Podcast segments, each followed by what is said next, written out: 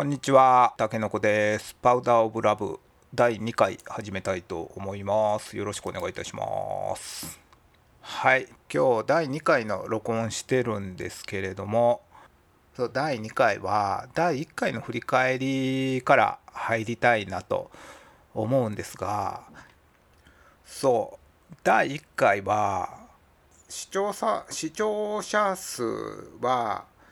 視聴者数っていうのかな、えー再生数は3回ですね。はい。たったの3回で僕多分試しに1回2回2回は聞いた気がするんで実際どなたかがひょっとしたら1回聞いてくれたのかもしれないです。フルで聞いてくれたのかね最初何分かだけ聞いてくれたのかとかちょっとわからないんですけどえー再生数3ということですね。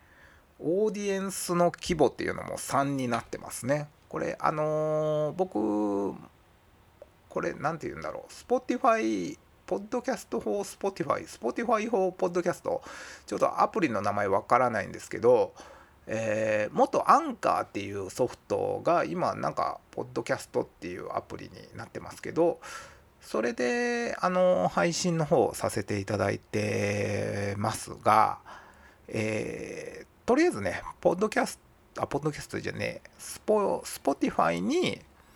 だけ配信するようにしてみました、まあ、まず1回目なんでそんな感じで、えーしてみたんですけど、まあ、もうちょっと Apple Podcast とか Google Podcast にも配信できるみたいなんで RSS でまあ配信するみたいな感じですよね。でできるみたいなんでもうちょっといろんなとこに出してみようかなとも思ってますけど、まあ、1回目本当に何にも告知してなくて Twitter でカバー画像をポーンと載せて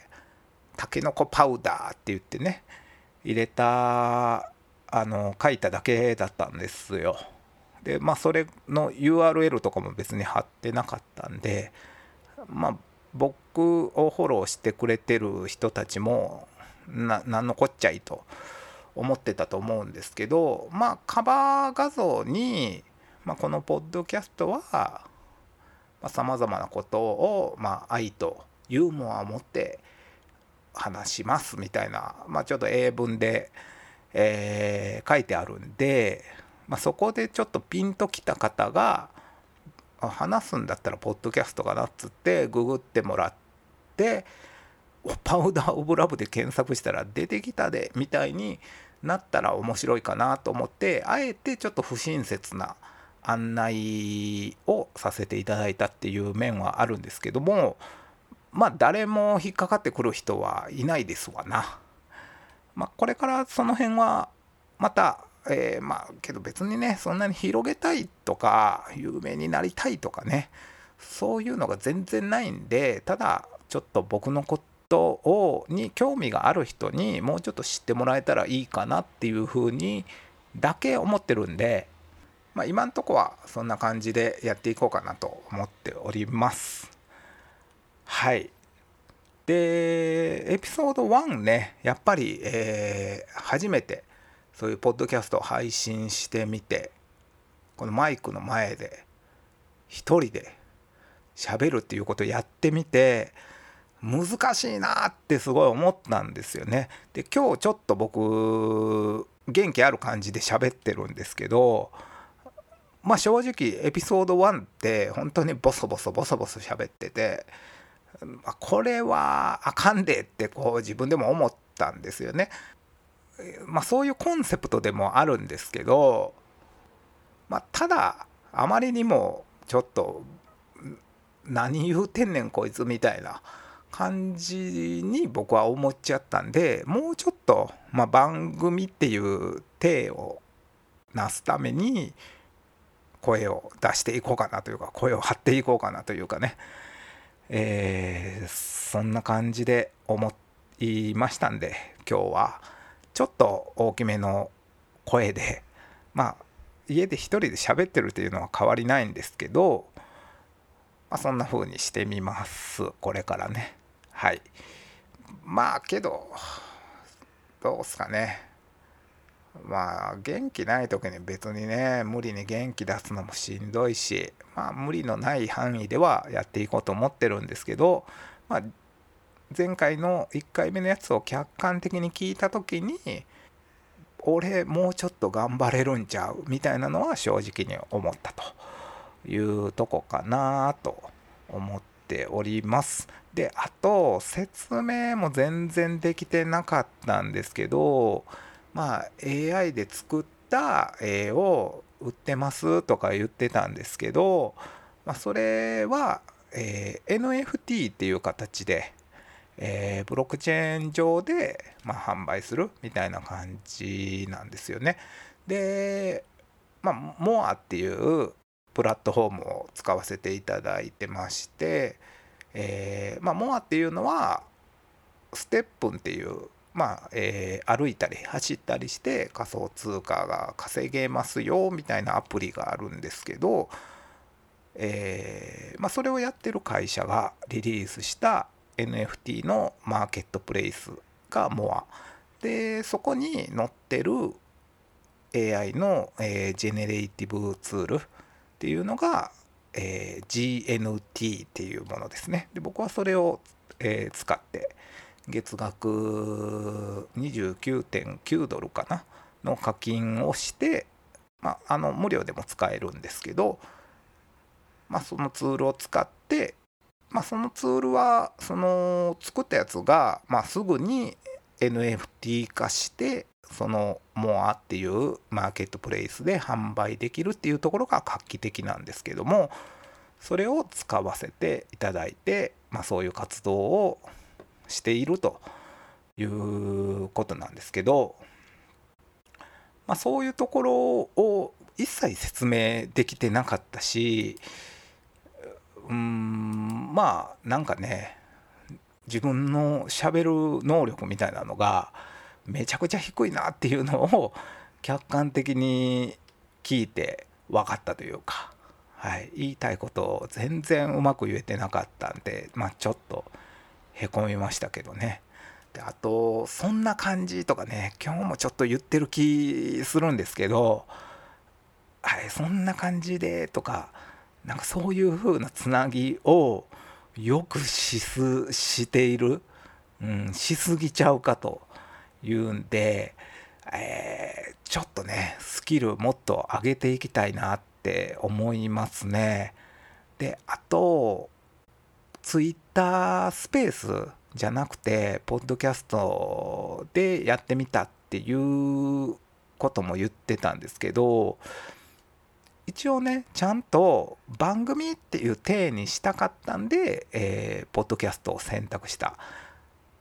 まあ、ツイッタースペースでももちろんいいんですけど、まあ、僕はちょっともうちょっと番組っぽくしたかったんですよね。で、まあ YouTube じゃないっていうのも、えー、顔を出したくないっていうのはあるんでもうねおっさんなんであんまり表に出んのもどうかなみたいな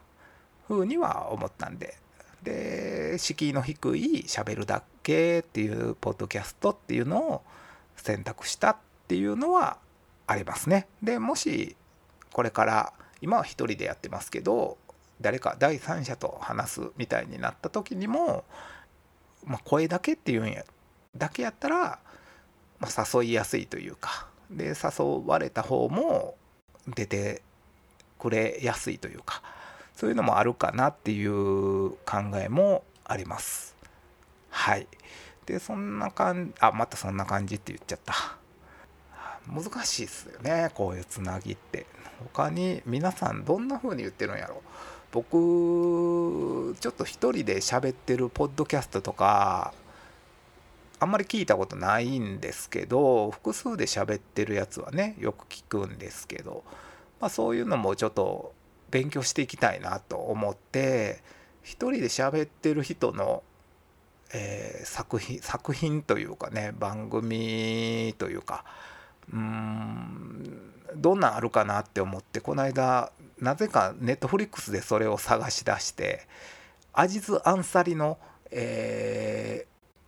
ー、何トークショーみたいなやつありますよね。でそれ僕アジズ・アンサリは Master of Zero で知って Master of Zero っていうのは Netflix のオリジナル番組なんですけど、まあ、僕それ好きで、えー、見てたんでそれで知ってたんですけど彼はまあ、うん、インド系のアメリカ人なのかな？ですごいこうユーモアがあって面白いんですよね。で彼のトークショーって、えー、なんだろう結構笑かしてはもちろん来るんですよコメディアンなんで笑えるんだけどちょっとこう深いテーマについても考えさせられるようなそういう緩急の使い方がすごいうまいのが面白いなって思っていてまあアジズ・アンサリのショーをネットフリックスで見て一人語りってどんなもんだろうっていう勉強をしてるんですけどなんかねまあコンテンツとして面白いんで見てるんですけど、まあ、勉強そこでするみたいな感じはありますね。アジズ・アンサリーみたいな元ネタやばないみたいなのはちょっと自分でも突っ込みながらまあ見ながらね自分でも突っ込んでいたんですけどまあそんなかそうまたそんな感じデータ出ましたそんな感じはい。えー、ちょっとそんな感じ。そんな感じがそんな感じってまあ連呼してますけどまあ難しいなって思います。で、えー、エピソード1の1じゃないや。エピソード2は、えー、何話していくかっていう話なんですけどこれね何にも考えずに今マイクに向かってるんですけど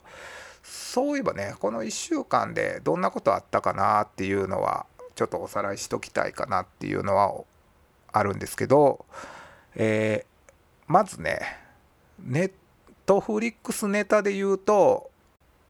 あれを見ました「ワンピース。これ話題になってるんかな。原作もともとまあ好きというかアニメアニメじゃない漫画が始まった当初から好きだったわけじゃないんですけど結構流行ってる時に、えー、友達に勧められて僕も単行本を、まあ、当時古本かな。古本で10巻くらいまずバッて買ってまあまあまあ面白いなっていうんで次また10巻くらい買ってでどんどん、えー、話が進むにつれてやっぱアラバスタ編とかねあの後の、えー、展開どんどん、えー、NES ロビー編とか、えー、頂上戦争編とかあの辺で、まあ、激ハマりしていったみたいなのはあったんですけどまあ、だから今でも単行本が出たら買ってて、まあ、一応全巻持ってるみたいな感じなんですけど、まあ、熱心なファンかって言われたらそうじゃないんですけど、まあ、単行本出たらもうねまあ、正直だから最近の、えー、ビッグホールアイランドとか、まあ、ビッグマムとの戦いですねであと和の国でのカイドウの戦い。まあもう、さらに言えばもうちょっと前の、えー、ハザードパンクス？パンクハザードか？の、あの、あの人何やったっけ？ドフラミンゴか？の戦いとかもあの辺からね僕正直ちょっと辛くなってきてたんですけどうーんまあ一度乗りかかった船ではないですけどまあ海賊の話やしね。うん、一度乗りかかった船。あこれちょっとジャストなんじゃないですか？表現として。はい。まあそんなしょうもないことはいいか。でまあね一度乗りかかった船なんで、まあ、最後までは見届けようということで単行本買ってるんですよね、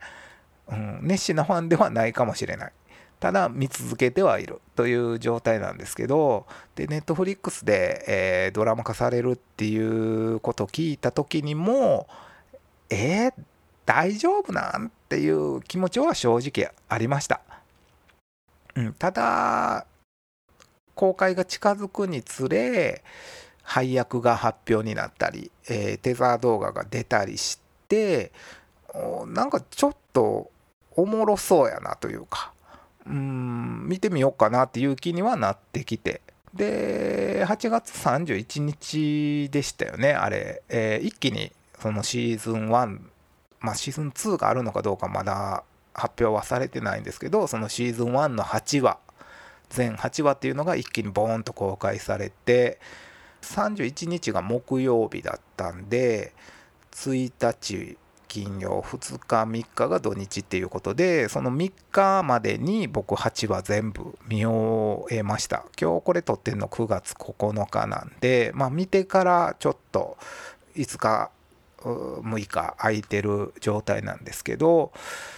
まあ結果結構面白かったなと思うんですね。原作に割と忠実に作っていたと思うしまあ、その中でもやっぱり8話に収めなければいけないんで、え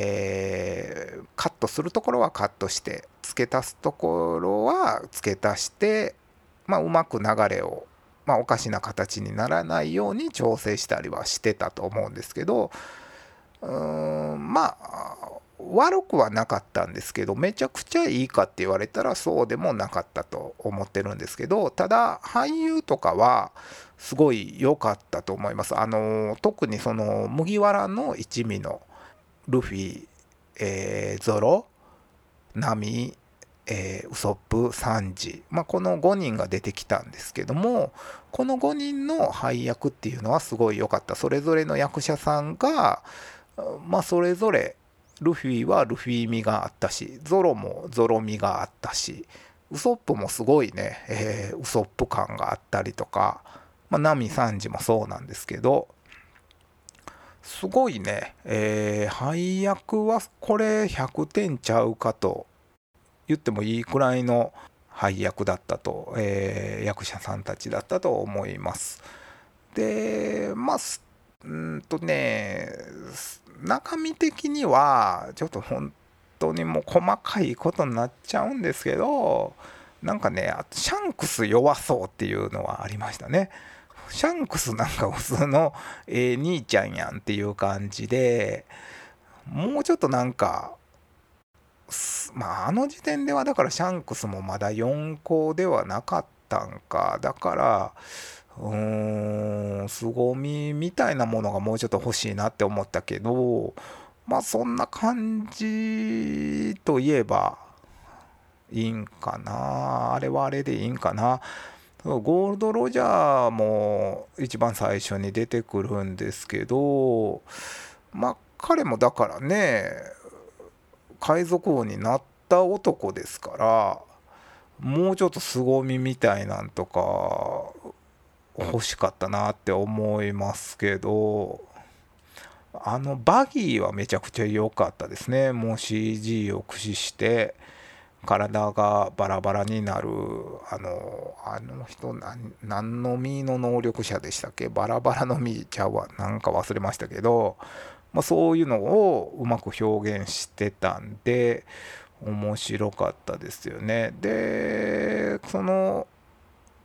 公開されてからだから1週間ちょっと経ってるんでだいぶ海外の評価とかも出てきてるみたいなんですけどなんかすこぶるいいらしいですね。なのでまあやっぱネットフリックスとかまあネットフリックス限らずなんですけど気になるのは、えー、自作が作られるのかどうか。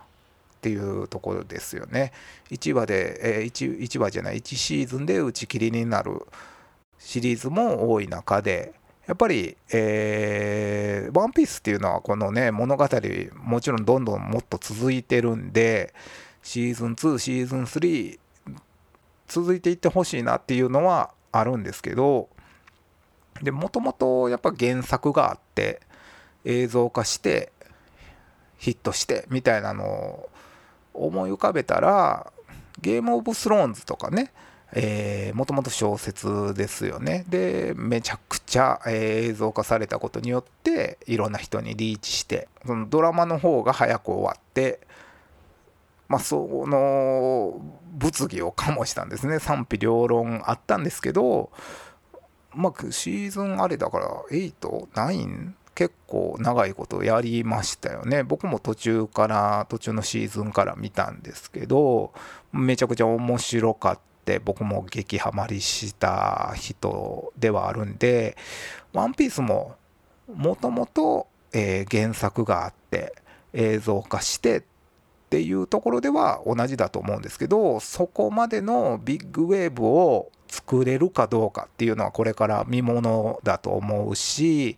まあ、シーズン2シーズン3とか進んでいったら麦わらの一味の仲間たちも増えていくんですよね。原作に沿っていくとすればね。でまあチョッパーどうすんねん問題とかあとフランキーどうするねん問題もありますよね。メカなんでね。サイボーグなんでね。でブルックなんてお化けなんでまあ、これからだからどんどん映像化していくとすると、まあ、そう CG で処理するのかチョッパーはどうするんだろう。難しいっすよね。まあその辺も見ものなんですよ。だから僕としてはもうちょっと続けていってほしいしシーズン2ではえー、まあ、チョッパー仲間にしてアラバスタとかあの辺あの辺まで？だけどねシーズン3空島とかやってでフランキー仲間にするとか CP0 とのねあのあのあの人なんやったっけ？考古学者のね女の人うわ名前ど忘れした。まあその人のを仲間にするとかああいうくだりもありますから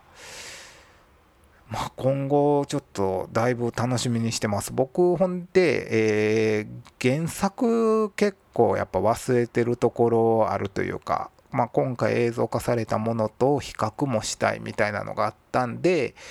漫画読み返したいなと思ったんですけど実家に置いてあるんですよね。割と最近あのここ数年で発売されたものは今住んでるところにあるんですけど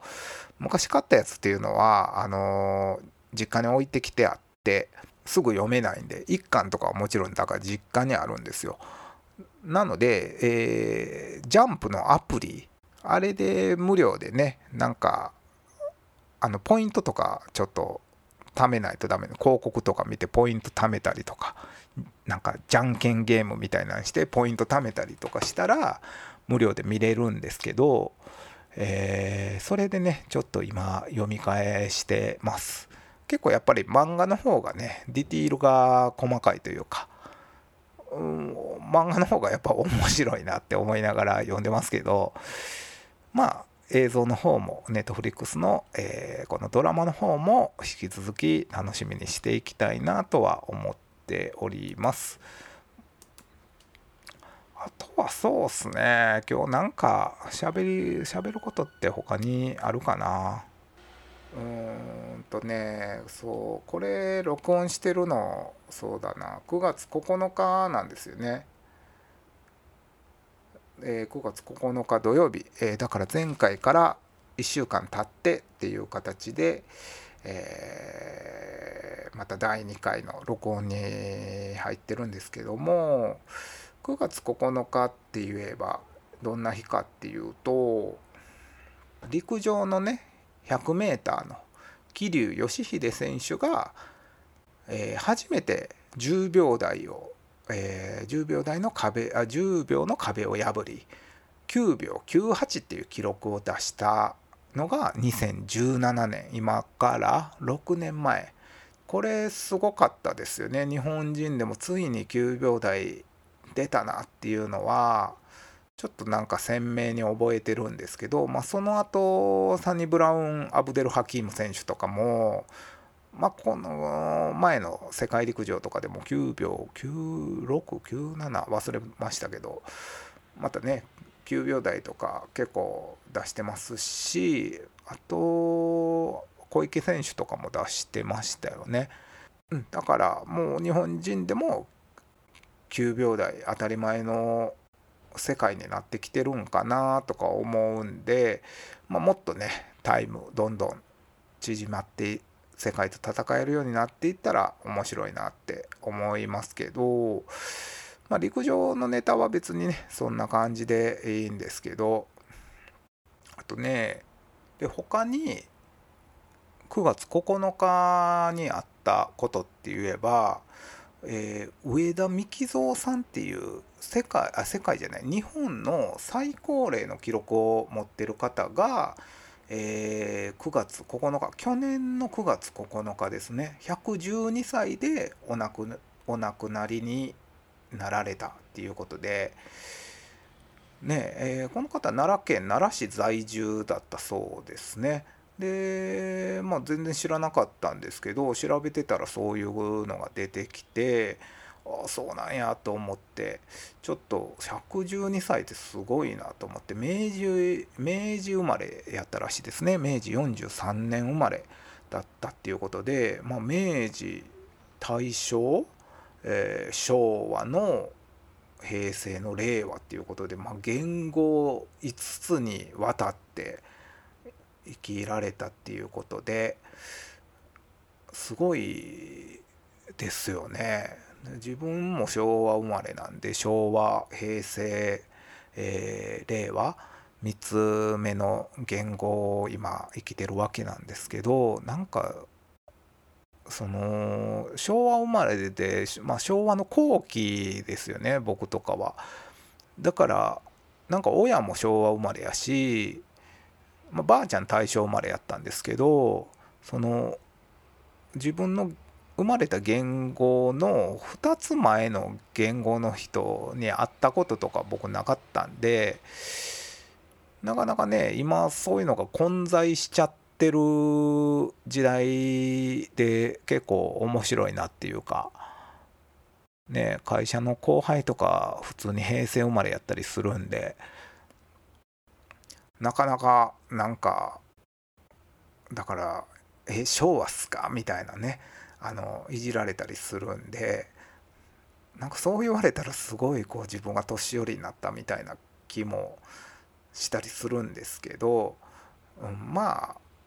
別にね気なんでしょう気の持ちようというか、うん、まあそういうくくりにとらわれる必要もないんかなっていうのはありますけど、まあ、9月9日にこの上田幹三さんっていう方は亡くなられたらしいんですけど9月9日誕生日の、えー、人人じゃないな。9月9日っていうのはだから僕にとってもちょっと特別な日でまあ、それ何かって言ったら、えー、なんで特別かって言ったら僕があの家でね実家にいる時に飼ってたランディっていう犬がいたんですけどその彼の誕生日が9月9日やったっていうんで9月9日になったらやっぱりランディを思い出すんですよ。もうだから結構前に亡くなっちゃってて12歳 ,2 歳やったかなまで生きて、えー、死んじゃったんですけど、まあ、9月9日といえば僕にとっては、まあ、ランディの誕生日っていうので、えー、ちょっと思いがある日付というか。まあせっかくなんでそのねあんまあ誰がこれ興味あんねんっていう話かもしれないんですけどえー犬の話みたいなのとかねちょっとしたいなって今突如思いつきましたけどもともとね、えー、ランディが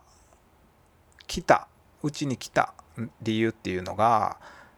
姉が僕いるんですけど姉が当時勤めていた会社の、まあ、上司の家が犬好きだったとかそんな話でしたね。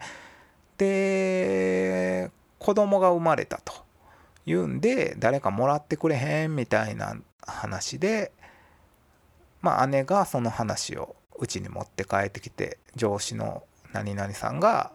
犬くれるって言ってんねんけど買おうよみたいなで僕とか弟とかも「わあ犬飼いたい」って当時なったっと記憶してるんですけどまあ父はあのまあお前らが世話するんやったら別に買ってもええぞみたいな、えー、そんなノリやったと思いますね。で母が反対していてでその反対する理由っていうのが2つあって、まあ、そもそも子供たちで面倒見ますみたいに言ってるけど、まあ、学校とかあるし結局私が絶対面倒見なあかんようになるやんみたいな、まあ、そういうところもあったしっていうかそもそも母は犬がめちゃくちゃ嫌いやったんですよ。えー、一緒にまあ僕が小さい時とか一緒になんか出かけてる時とかでも道歩いてて犬いたら「ウェー!」って言ってもう歩道の端にねもう「ウェー!」って言って「もうあっち行けあっち行け」とか言いながらやってるような人をやったんですけどだからもう家にいる犬がいる犬を飼うとかありえないっていう感じだったんですよね。まあ、そんな母だったんですけどまあおとんもええって言うてるしええやろみたいな感じで子供たちはあのー、結婚したわけですね買うということをね。うん、でその姉の上司の家えー、西野京の方やったと思うんですけど行ってで子犬がね45匹いましたね玄関まで入らせていただいたら玄関にね45匹なんかもうちっちゃい可愛いのがいたんですよ。で僕と姉と2人で行ったと思うんですけどで姉はもう当時ね免許取り立てとかやったんかななんか車で行ったあれおとんも行ったんやったっけなちょっと忘れましたけどあのー、可愛い子犬がね本当にもうどれも可愛かったんですよ。けどね一番やんちゃそうなやつがいたんで僕そいつがいいっつってあのー、その子をもらって帰ったなっていうのでなんかね、まあ、当時から僕も犬にあまり触れたことがなかったんで車の助手席に乗りながらなんか自分のこう胸に犬がいるみたいなすごいねあのなんとも言えない気持ちでもうその犬もめちゃくちゃ小さいんですよ。で9月9日生まれで確かねもらいに行った日が11月3日あの文化の日の祝日の日だったと思うんですよね。うん、で夜うちに来たんですよね。でうちに来たらなんかもう家の中をもう走りまくるわけですよ。でソファーの上とかね乗ってぴょんぴょんぴょんぴょんしたりとかもうそのなんやろうな。なんか人間にはありえない動きをするし、まあ、言葉ももちろん通じないしなんかやんちゃでねあの家の中でおしっこしたりとかさうんちしたりとかめちゃくちゃうわーっていうこととかもあったんですけどやっぱめっちゃ可愛くてえー、最初ねジミ・ヘンドリックスっていう名前にしようと思ったんですけど、まあ、家族の大反対に遭いまして、まあ、結局なんかランディになったんですよね。でまあみんな可愛がってたんですけどやっぱり案の定ね、えー、僕らも学校とかあるしまあ姉に至っては結婚してねあのいなくなったしいなくなった、うん、まあ家出て行ったし、えーまあ、僕結局一番ランディとは長く過ごしたんですけどまあそれ以上に長く過ごしてたのはやっぱり母だったんですよね。でその犬嫌いの母が、えー、ランディと過ごす中でめちゃくちゃ犬好きになってそれがやっぱりなんか人間って面白いなって思っただから犬と接したことなかったからなんか嫌いみたいに母はなってたんだと思うんですね。だけど接してみたらやっぱりもう好きにならざるを得ないというかね。うーん。でそのランディだけが好きなんじゃなくてそのランディを通して他の犬他にもっとねあのだから犬友みたいなんとかもできるわけですよね。散歩してたら。まあ、うちの犬だから親がゴールデンレトリバーと、えー、柴犬のまあハーフみたいなまあミックスだったんですけど結構ね図体はでかかったんですよ。30キロくらいあって。でまあけど中にはもっと大きいのとかもいるしまあそういう犬とそういうもっと大きいのとかにあっても母は何の気なしにもう恐怖心とかゼロで普通にこう接することが頭撫でたりとか体撫でたりとかできるようになっていったっていうのがその時の母ってもう割と50歳とか言ってたと思うんですけどやっぱそれくらいになっても人が変われる。しかも真逆の方向に犬超怖い。絶対飼いたくないって言ってた人が犬超大好きみたいになってるのがあの面白いなってと思ったんですよね。うん、まあ別にその飼ってた犬とのね思い出っていうのはそのいろいろ本当にあってまあディティールまで話し出したら大変なんでまあその母が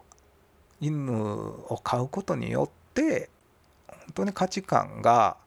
180度変わったみたいなのが、えー、面白いなって思った。まあ、9月9日になったらそんな話も思い出すなっていうのはありますね。はい。まあこれね全然あのどうでもいい話やと思うんですけど、まあ、9月花9月9日なんでこんな話もしてみました。まあ、第2回、えー、今日はこの辺で終わりにしようと思います。また聞いていただけたら嬉しいです。では、さようなら。